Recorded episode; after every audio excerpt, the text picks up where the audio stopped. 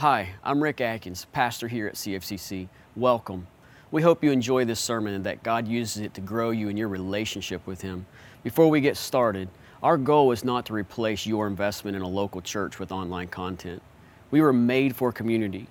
We want to encourage you to engage in a local church with your gifts. See, when the people of God invest in the community of God, they experience the transformative power of God. And that is our hope and prayer for you. Again, thanks for joining us, and we hope you enjoy the sermon. Amen.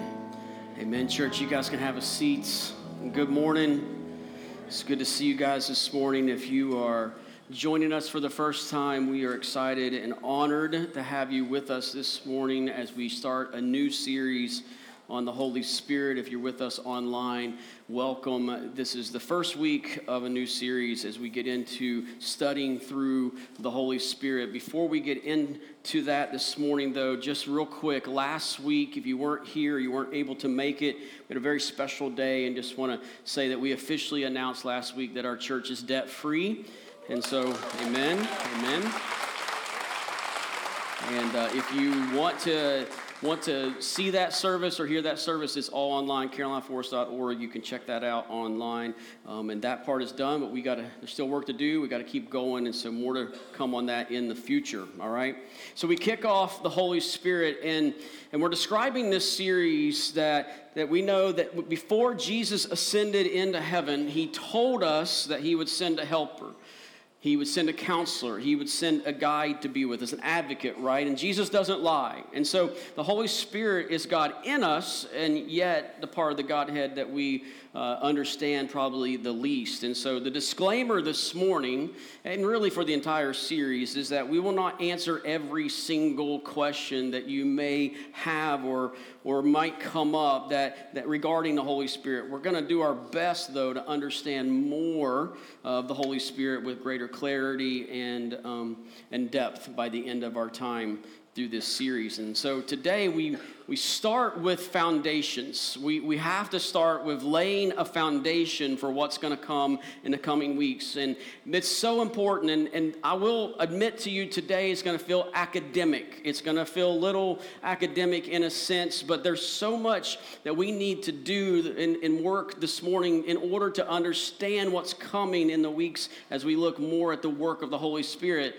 because we need this foundation in case we have set a foundation or our understanding or knowledge of the Holy Spirit um, is not what the Scripture teaches us and stuff. So we gotta we gotta do that work this morning, and and we start with the question very simply: is who is the Holy Spirit? If someone were to come up to you and to ask you, as a Christian, if you're a Christian, a disciple of Jesus Christ, if they were to come up to you and ask you, who is the Holy Spirit? I hear about him. I, I mean, I, I hear, you know, who is the Holy Spirit? How would you answer that? Uh, I read a funny story about a little boy in children's ministry who, uh, while the class was listening to the Bible story, he was off in the corner and he was coloring this picture. And that one of the teachers noticed that he wasn't with the class, and so she walked over to him and, and she said, you know, she asked him, said, "Little Johnny, what what are you doing? Why, why are you over here and not with the class?" And and he said, "I'm drawing a picture of God." And she looked at him and she said, uh, Johnny, no, no one knows what God looks like. And without missing a beat, he kept drawing and he said, They will when I get finished.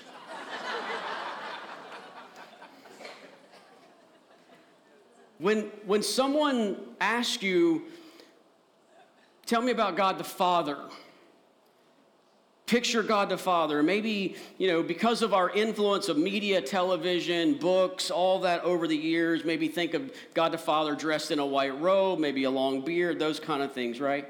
Someone says, well, tell me about, you know, God the Savior, Jesus. Well, what does he look like? And, and you might describe him maybe based on, you know, how he has, art, different artists over the years have depicted what Jesus may have looked like and stuff. But when someone mentions the Holy Spirit, or describe the Holy Spirit, what comes to mind? Think to yourself, what, how would you answer that question?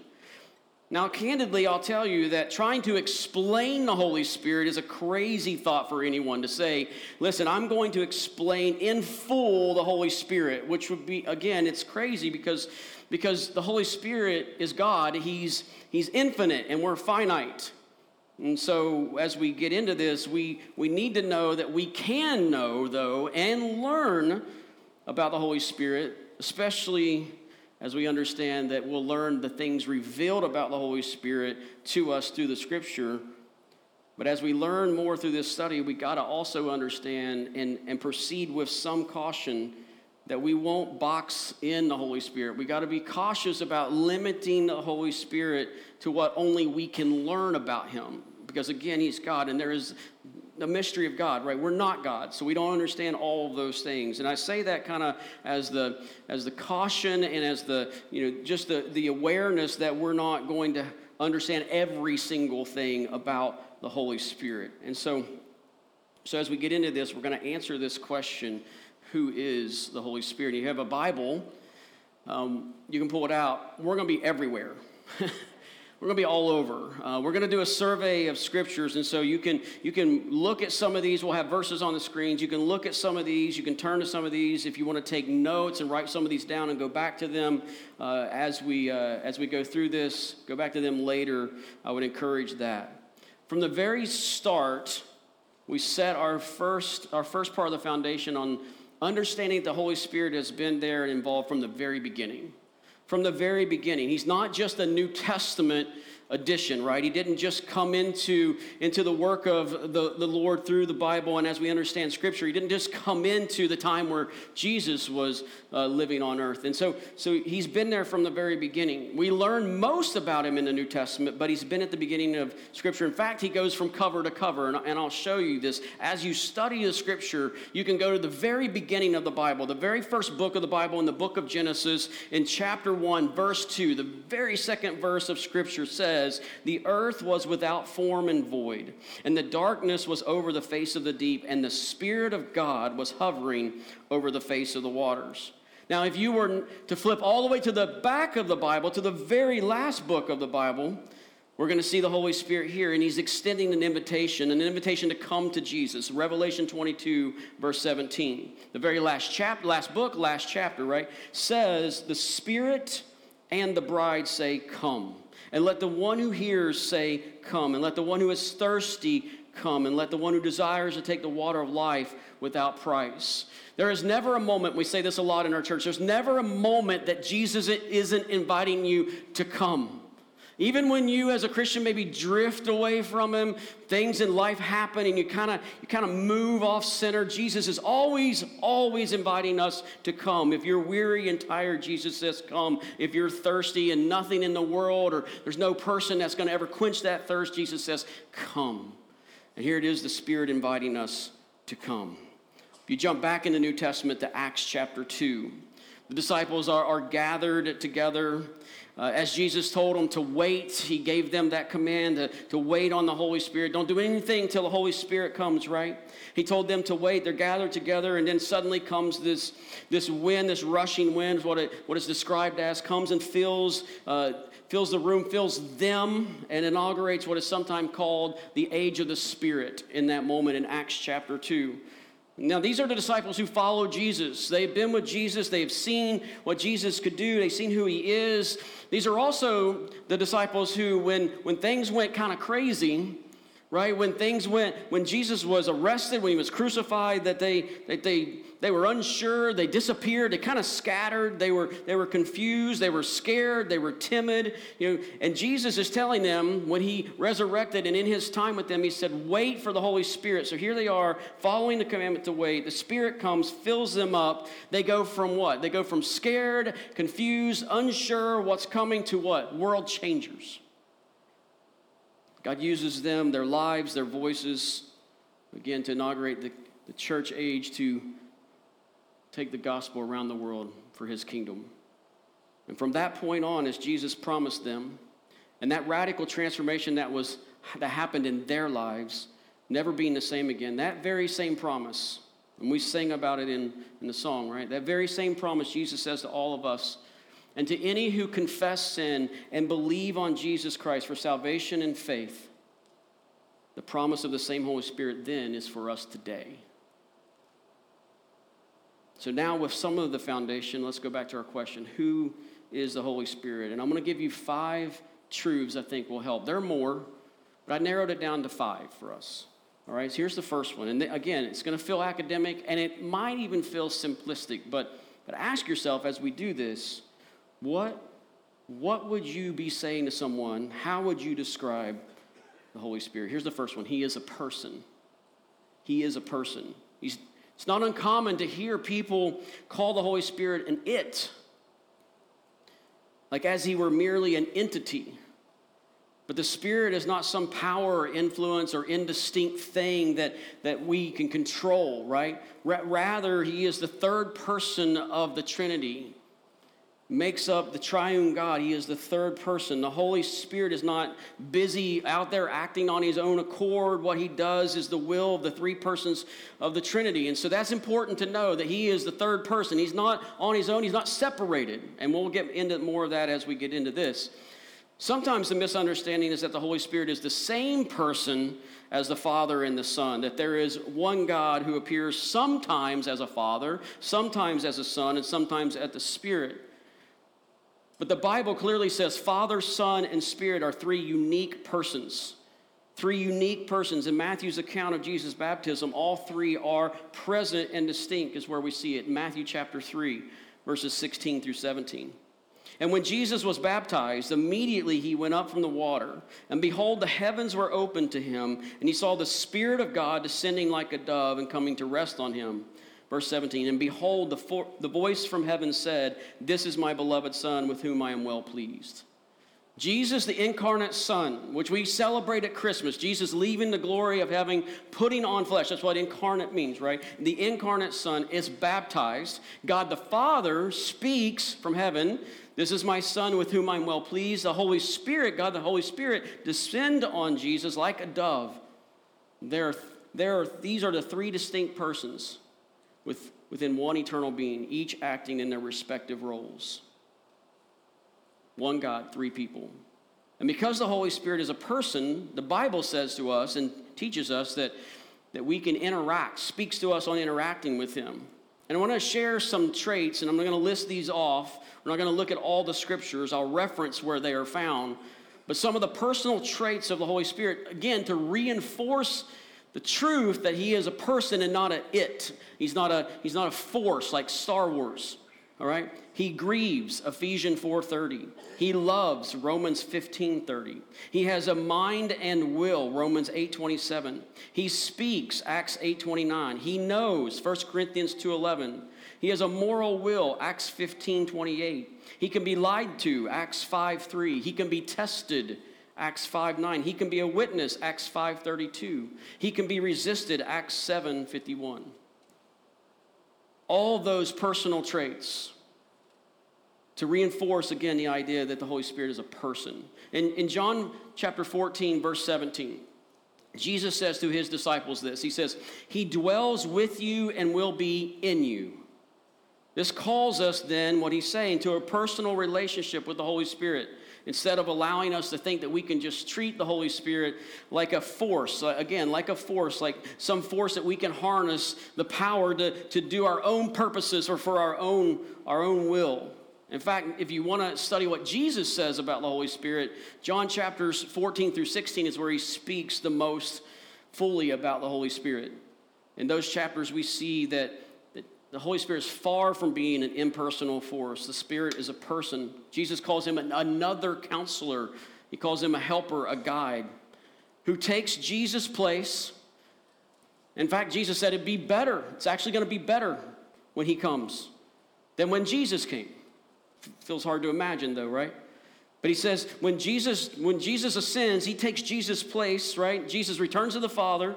He takes Jesus' place. And when you when you look at that in, in John chapters 14 through 16, the word, he said, I'm going to send another. The word another there means one of the same kind, not of a different kind, not a different one, one of the same kind. So the Spirit of God is a divine person, just like Jesus. But unlike Jesus, he has not become incarnate, taking on human nature and a physical body. So that's the first one to establish is that he is a person. Number two, he is God. He is God. The Holy Spirit is far more than a bonus companion or a benefit of our salvation. That's not how Jesus spoke about him. It's not how we understand Scripture to teach about him. He is God. The Scriptures teach that the Spirit, in every way, is God. Spirit and God in the New Testament actually are used interchangeably. The Holy Spirit, again, is the divine person of the, the third divine person of the triune God, which means for us he's co equally and co eternally God along with the Father and the Son. So he's omnipotent, he's omniscient, and he's omnipresent, which means he's all powerful, he's all knowing, he knows all things. As God, he's always existed, he always will. We saw that in the very beginning, right? He proceeds from the Father. This is the important piece here. He proceeds from the Father and the Son, though he shares the same essential nature they do. Equal of both the Father and the Son, here's the, here's the important part. He is commissioned by the Father to glorify the Son and apply the work of the Son into our lives. And that will become more clear as we get into the next several weeks of this series. He is commissioned by the. Remember, Jesus said, I'm going to go to the Father and I'm going to ask him to send the helper, the advocate, right? The, the counselor, who we know as the Holy Spirit. He's commissioned, right? He's commissioned by the Father to do what? To glorify the Son and then apply the work of the Son into our lives. And those things happen together. As he applies the work of the Son into our lives as Christians, we glorify the Son, which then glorifies the Father. We see this to be true a few places in Scripture. The baptismal formula, which we say here when we do baptisms Matthew 28 19, we baptize them in the name of the Father and in the name of the Son and of the Holy Spirit. Paul actually, in, in 2 Corinthians uh, 13 14, in, in Paul's benediction, this is what he says The grace of the Lord Jesus Christ, the love of God, and the fellowship of the Holy Spirit be with you all, all three of them, right there. By including the Holy Spirit with God the Father and Jesus the Son, the authors are making it very clear for us that the Spirit also God. Here's a couple of divine acts as we think about him being God. He fills the children of God, Acts 2 4. He can forbid, Acts 16 6. He appoints and oversees, Acts 20 28. He searches all things, 1 Corinthians 2:10. He convicts the world of sin with righteousness and judgment, John 16:8. He raised Christ from the dead, Romans 8:11. He gives life, John 6:63. He is the spirit of truth, 1 John 5 6. He teaches and reminds us what Jesus said, John 14 26. And he helps with our weaknesses by interceding, Romans 8 26. All of those things I just listed are divine works. Only God could do those very things. And those are the things described as the work the Spirit of God. So, number two, He is God. Here's number three He is eternal and holy. He is eternal and holy. In John 14, again, back when Jesus was, was speaking about the Holy Spirit, in John 14, verse 16, he says, And I will ask the Father, which I already mentioned, and he will give you another helper to be with you how long? forever. Forever. Hebrews 9, verse 14, the author of Hebrews writes this He says, How much more will the blood of Christ, who through the eternal Spirit offered himself without blemish to God, purify our conscience from dead works to serve the living God? He's eternal and holy. I mean, we do call him the Holy Spirit. And we've already seen some of that in the verses verifying this to be true. But consider this for the believer in Jesus Christ, again, for a disciple of Jesus Christ, the holy and eternal uh, Spirit of God dwells within our bodies. This is real power straight from heaven. Real power straight from heaven. The power and the presence of the very God in our lives for all eternity is not something that you and I just step in and out of. Like it's not something we could do any more than we could step in and out of our union with Jesus Christ. The presence of the power of the Holy Spirit is on is an ongoing reality for those who trust in Jesus. And it's not because it's not because of our performance that it's that it's true, but because of he who has promised it to us. The finished work of Jesus Christ. We sing a song about this. The same power that raised Jesus from the dead lives inside of me. That's number three. Number four, he is the agent of creation and new creation. Earlier, I read the verse from Genesis, right, talking about creation, Genesis 1 2, and his involvement there. in that verse, it, it uses the Hebrew phrase to describe the Holy Spirit as breath of God. That's the Hebrew phrase, which we find it one more time in the book of Job, and it's used to describe the maker and giver of life. And I want to read that verse to you Job 33 4. It says, The Spirit of God has made me, and the breath of the Almighty gives me life. So he is the agent of creation and new creation. He is the sustainer, right? Because the Holy Spirit possesses eternal power to do what? To create and sustain. We know that his personal presence is what we need to go on living. The fact that you and I are here now is because of his presence and his power. He is the agent of creation and new creation, the Holy Spirit who created the world, the world and breathed out the word of God, which we'll get to in a minute, also creates new life in Christian believers. He is the one who does that, which is freeing. It's incredibly freeing to know that if I surrender, submit, and humble myself with the Spirit within me, the same power, the heavenly power, right? Then I don't have to, I don't have, I'm, I'm active, but I don't have to earn it. I don't have to get on that treadmill of trying to make it, make it my own. It's Him at work within me if I just listen and submit. When Jesus taught Nicodemus, the religious leader, about being born again, he identified the Holy Spirit as the author of that spiritual faith. In John chapter 3, the interaction between Jesus and Nicodemus, verses 5 and 6. Jesus answered, Truly, truly, I say to you, unless one is born of water and the Spirit, he cannot enter the kingdom of God. Verse 6 That which is born of the flesh is flesh, and that which is born of the spirit is spirit. The apostle Paul in Romans 8:11, which I just referenced when I read through the list of divine acts, but this is what Romans 8:11 says. It's such a powerful verse for us. If the spirit of him who raised Jesus from the dead dwells in you, he who raised Christ Jesus from the dead will also give life to your mortal bodies through his Spirit who dwells in you. He is the agent of creation and new creation. One, one commentator, he explained it, he wrote it like this He says, Every believer, every believer has experienced the Spirit's work in creating new life. Many Christians can relate to the experience of being unsure about God, having no interest in God, um, living their lives without God only then to reach a place of knowing God, loving Him, and following Him. An amazing transformation that has no explanation apart from God the Holy Spirit forming people into new creations. So we say when we give baptism, when we do baptisms, we give a shirt out. It says new creation. In fact, Alec over here is wearing his this morning, which I didn't notice until this service. new creation. He says, what the, the commentator went on to say, he says, what the Holy Spirit does as a recreator and redeemer is the subject of much of the Bible's testimony to him and the chief part of what, he, what we call his work. And that is what is going to be focused on in the next several weeks, which is his work. So that's number four. He's a person, he's God, he's eternal and holy, he's the agent of creation and new creation. Number five, he is the author of Scripture. He is the author of Scripture, and this is such an important one for us. The same breath of God that created the world, which we already looked at in Genesis 1, right? He also created the scriptures by empowering its human authors to write it down.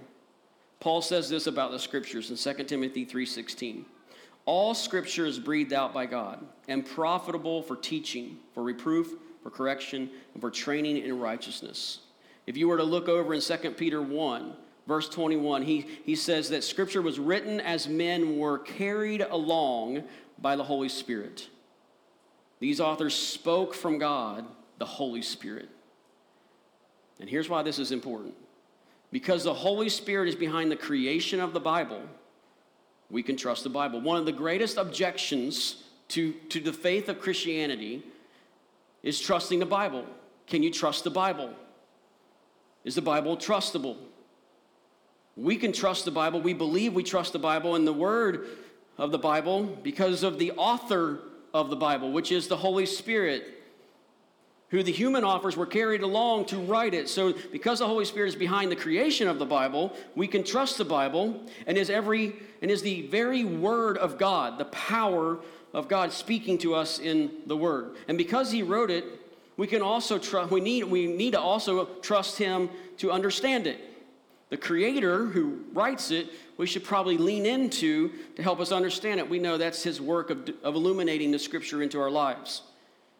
So if you have a problem with what the Bible says, you don't have a problem with me, you don't have a problem with another person, you have a problem with what God says. So, what the Bible says to us, God says to us, and He alone has, has the words of eternal life. No one else has that. John 6 68. So, He is a person. He's God. He's eternal. He's holy. He's the agent of creation and new creation. He is the author of Scripture. Now, as we kind of wrap up, and again, this is foundational. Come back, hear the rest of this series. But as we wrap up, let's let me briefly answer the question is what is the work of the Holy Spirit in a kind of a macro view? We've covered this question kind of already in this overview of, of who he is. But a few more bricks, right? When, this, when you survey, when you study the New Testament, if you were to open up the New Testament and you were to survey through it, we see that Jesus Christ is the one who secured our redemption. He gave his life as he lived a perfect life. He gave his life on the cross, which we'll, we'll reflect on in, in uh, Good Friday uh, in a couple months. He resurrected from the grave three days later. He secured this. He secured our redemption. He conquered all that. The Holy Spirit applies that redemption in our lives. Having accomplished all that the Father had given to him, Jesus, what does Jesus do? And we've said this already. He returned to heaven, he ascended to heaven, and he's seated now at the right hand of the Father. And one day he's going to come back, but he's not coming back as Savior, he's coming back as King of Kings, Lord of Lords. And he's coming back to establish his eternal kingdom. But he didn't leave us, and this is the good news. He didn't leave us to figure it out. He didn't leave us to, to, to say this, I want to be a Christian, I want to follow Jesus. He didn't leave us in our own power and our own ability to do that. And that's what Jesus was saying. Listen, I'm going to go away, but we're going to send the counselor, the helper, the advocate who is going to be with you. So, so God didn't leave us as orphans. He didn't leave us alone. He didn't abandon us to try to do this on our own, which again is freeing. If you're a Christian trying to walk in step with God and live a godly life, it's freeing to know that He's not, he's not asking you to do it in your own power. He's given us the power who dwells within us. So, so after Jesus goes and ascends to heaven on the day of Pentecost, Jesus and the Father send the Holy Spirit to establish the church and to carry on all that Jesus had initiated on earth. And now the Spirit carries forward that work of Christ by glorifying Him and applying the benefits of His life and His death and His resurrection into the lives of people, which therefore extends His kingdom throughout the earth. It's the Holy Spirit that's leading that way. And because the ministry of the Holy Spirit is unified, and this is an important one, with the work of the Father and of the Son, it always exalts them both. That's how we confirm that what God is doing and what God is leading to do is glorifying to the Father and the Son. If the Holy Spirit's leading us, we confirm that it's the right way because it glorifies the Father and the Son. The redemption He establishes is the same redemption that the Son purchased by the blood. Now, in terms of discipleship, and we, we use the word disciple here a lot more than we use believer or Christian, just because it seems to be a little more clear. And in terms of discipleship, the Holy Spirit, as his name implies, works to make us holy. He brings God's people to salvation in Christ, and then he conforms us to his likeness, Romans 8 29. And he sends them he sends us out into the world in ministry. This covers the entire spectrum of our lives. So, again, as a disciple, you don't need a platform, you don't need a title.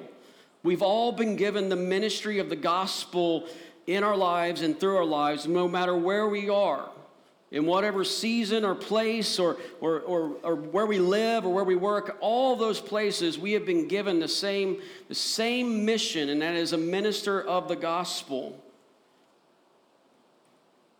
it covers the entire spectrum of our life.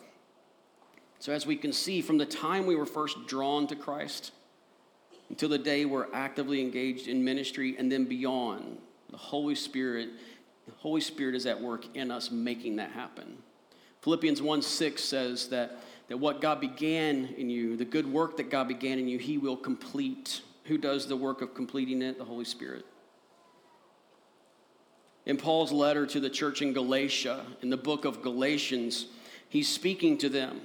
And he says in verse 16 of chapter 5, he says, But I say, walk by the Spirit, and you will not gratify the desires of the, of the flesh. And the word walk here is a present imperative verb. I told you it was academic, a little nerdy. But it's a present imperative verb indicating a continuous action. That's why that's important. This isn't something that you just start and then you're done, or you have a, a moment of conversion and then you're done. This is a continuous action. And, and we continue to do that. We, we talk a lot about here about walking home, right? This is a continuous action. Now, in the New Testament, it's, it's a, they use the word walk to, to describe our conduct, our way of life, our, our godly lives, right? And so, so here's what's going on in Galatia. The Galatians had received the Holy Spirit at conversion, as were promised.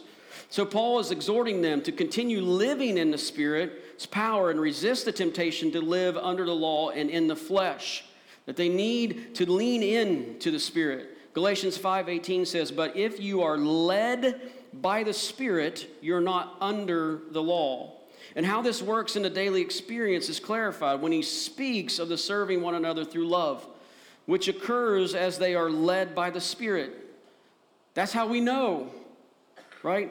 Here again, the passive voice that, that is found in led, meaning they are to allow themselves, meaning you and I are allow ourselves, and again, freeing because we don't have to do it. We allow ourselves to be led. What do we got to do? We got to be humble. It's freeing, but it's hard because we're a prideful people. We got to be humble. We got to be surrendered to His guidance, to His voice, so He may direct us. And if we do so, in, the, in, that, in that way, we will not gratify desires of the flesh. We will not live under the law. Rather, the result will be that the Spirit then will be able to, to grow, to manifest in His indwelling presence in our lives in the form of what we call the fruit of the Spirit, which is found in Galatians 5.22, which is love, joy, peace, patience, kindness, goodness, faithfulness, gentleness, self-control that flows out. As he does the work within, it flows out. And I've never, ever in my life met someone who says, you know what, I got enough faith, I don't need more. Goodness, I'm, I'm over the top good. Like my cup is running over with goodness. Peace, I mean, who wants peace? Chaos is much better. Love, joy. I never met that person. But that's the work that he does. It's a good description of the character of Jesus. If you were to study the life of Jesus, first four books of the New Testament, the Gospels, Matthew, Mark, Luke, and John, if you were to study those books and you study the character of Jesus, this is what you're going to find. And that's the work that the Spirit is seeking to shape all of us into is character, the likeness of Christ. So as we walk by the Spirit of, of God, our lives will reflect Christ to the watching world. And that's, that's the testimony. It's a testimony to Jesus, Holy Spirit working in us and through us as we trust Him more and more. Spirit's work is essential, essential to our continued growth in Christ likeness and to our usefulness to God in the ministry that He's called us for His kingdom. You and I can do nothing for God until God Himself dwells within us and leads us. So, my hope is as we grow, as we lay this foundation, and in the coming weeks, as we learn and grow in our understanding and His work in us, that He will fill us even more, move us even more, stir us even more, not individually, but all together and equip us for the work that God's called us to do. Let's lean in to being empowered by the Holy Spirit that's transforming us day by day. Romans 14, 17, the last verse. For the kingdom of God, for the kingdom of God is not a matter of eating and drinking, but of righteousness and peace and joy in the Holy Spirit. Let's pray. Father, lead us by your Spirit within us. lead us, guide us, transform us. Let the fruit that the Spirit grows, plants and grows, grow deeper and wider for your kingdom. God, help us to be humble, to be surrendered, to hear the Spirit's voice louder than any other. That we may walk as Jesus walked, that the characteristics that we see in the life of Jesus may be ours as we continue to walk home. And God, as always, if there's someone here or watching that needs to respond to the invitation to come home, God, you know whatever barrier it is that they've put up to respond to your invitation. God, I pray that your spirit breaks through the barrier, reveals the grace, the mercy, the forgiveness into their lives so that today, as they confess and believe on Jesus Christ, today they're made a new creation and they begin that walk home. May we walk with Jesus. May we follow the Jesus way until we're home together. We pray in his name.